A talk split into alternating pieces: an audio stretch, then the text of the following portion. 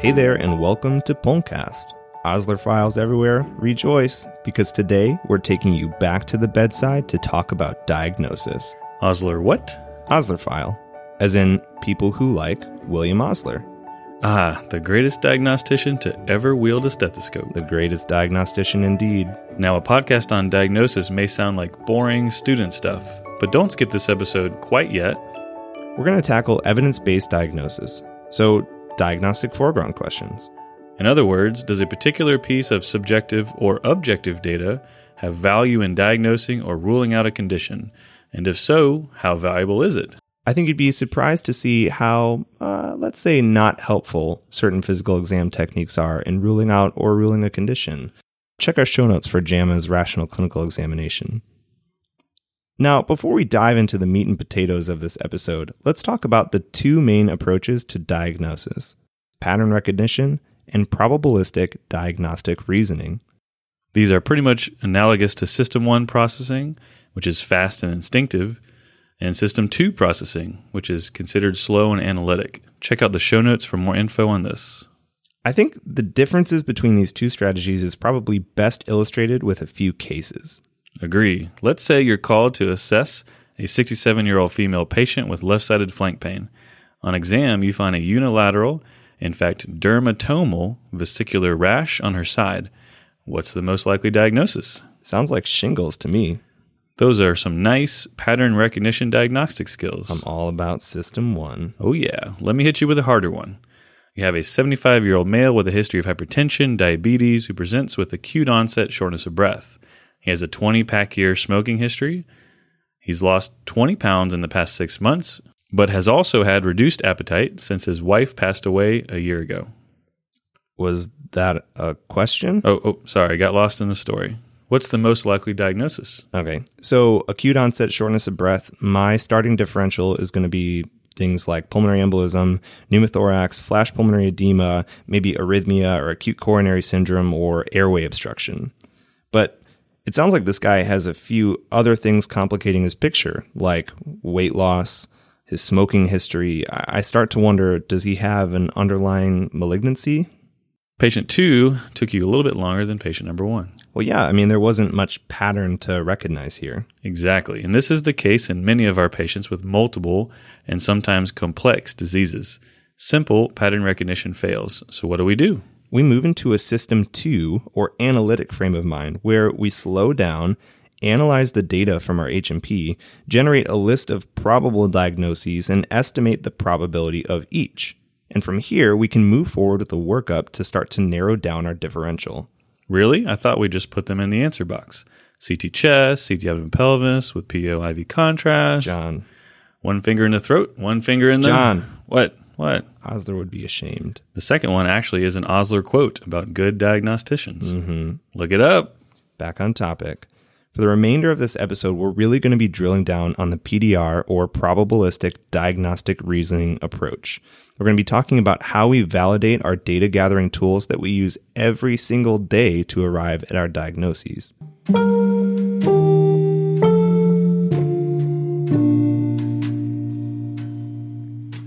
So, back to the PDR approach to diagnosis. Some key terminology that we're going to go through pretest probability, test threshold, post test probability, and treatment threshold.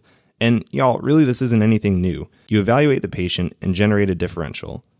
Next, we estimate the probability, specifically the pretest probability of each condition. Pretest probability meaning before I even start diving in, asking more questions, performing special exam techniques, or ordering diagnostic tests to rule out or rule in a disease, what's the probability that my patient has that disease in the first place?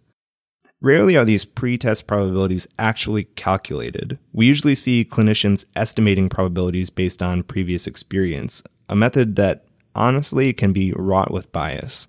Clinical decision rules like Wells score for VTE can help, but these are also imperfect. Nevertheless, once our pretest probability for a disease reaches what's called a test threshold, we order diagnostic tests that move us to a post test probability. For example, in our gentleman with acute onset shortness of breath, If your pretest probability for pulmonary embolism isn't that high, you might not feel strongly about sending him for a CTA to rule out PE. Right. Why put him through radiation, IV contrast if something like COPD exacerbation is much higher on your differential than PE?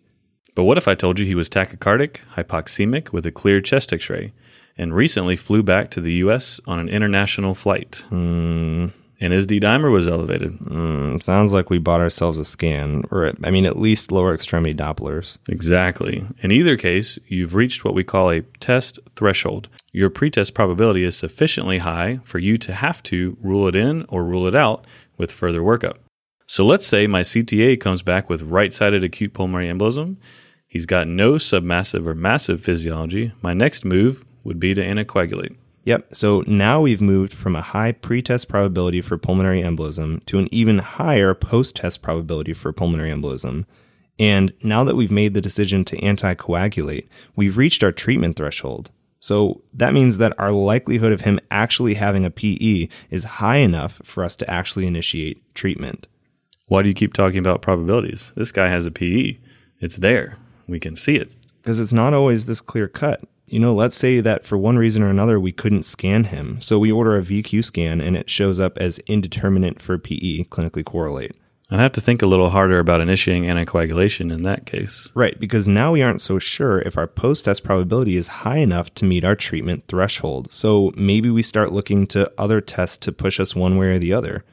How do we know if we can trust a test to establish the post test probability of a disease? I never thought you'd ask.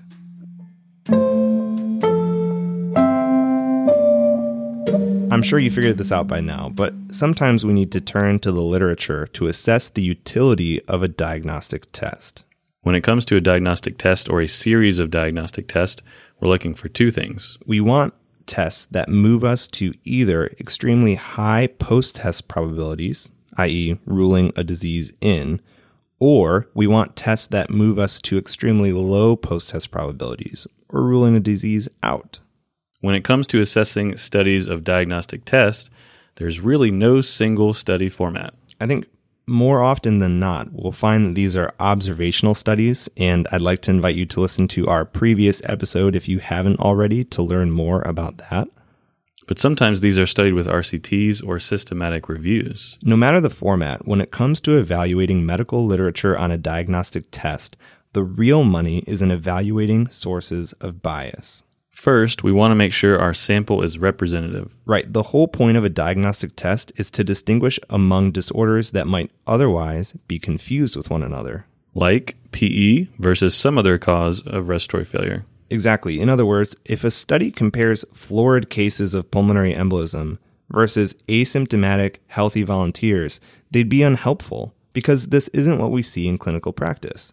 Instead, we want a variety of cases including people who are asymptomatic, as well as individuals with mild to early manifestation of the disease. Comparing two extremes of disease is known as spectrum bias. This brings to mind what happened with the carcinoembryonic antigen or CEA testing in patients with colorectal cancer. A study found CEA was elevated in 35 out of 36 patients with known advanced colorectal cancer. And it was normal in healthy volunteers. This might lead us to believe that CEA is useful in ruling in or ruling out colorectal cancer. But that data didn't pan out. In patients with intermediate pretest probability for colorectal cancer, CEA was simply not useful as a diagnostic or screening tool. All right, so the next thing we want to ask ourselves is whether or not there was an acceptable gold standard. We can only measure the accuracy of a diagnostic test if we compare it to the truth. You can't handle the truth, son. We live in a world that has walls, and those walls. John, focus. As we were saying, we need a gold standard reference test. Ideally, the same reference test will be used on all patients in the study. Otherwise, we're subjected to what's called partial verification bias. Imagine that you have a group of patients with suspected coronary artery disease, and you send them for a stress test. Those with positive results are likely to go for coronary angiography, the current gold standard to confirm presence of CAD. But those with negative results may never go for angiography. So, how can we evaluate the utility of stress testing if a major portion of our sample isn't undergoing the gold standard to rule in or rule out the disease? Lastly, it's important that those interpreting test results are blind to the other result. Otherwise, this may influence interpretation of a diagnostic study. Right. The interpreter may be inclined to look a little harder for a PE if they know the lower extremity Dopplers are positive for DVT. Hey, John. You know what time it is? Is it sizzle time? You know it. Sizzle.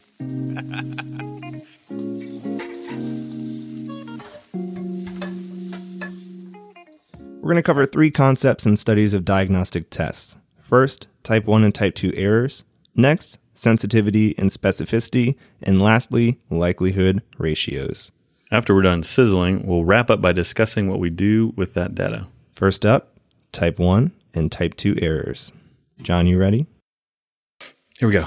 A type 1 error is also known as false positive. In other words, the true test result is negative, but for whatever reason it appears positive. Conversely, a type 2 error is also known as a false negative, where the true test result is positive, but for whatever reason it appears negative.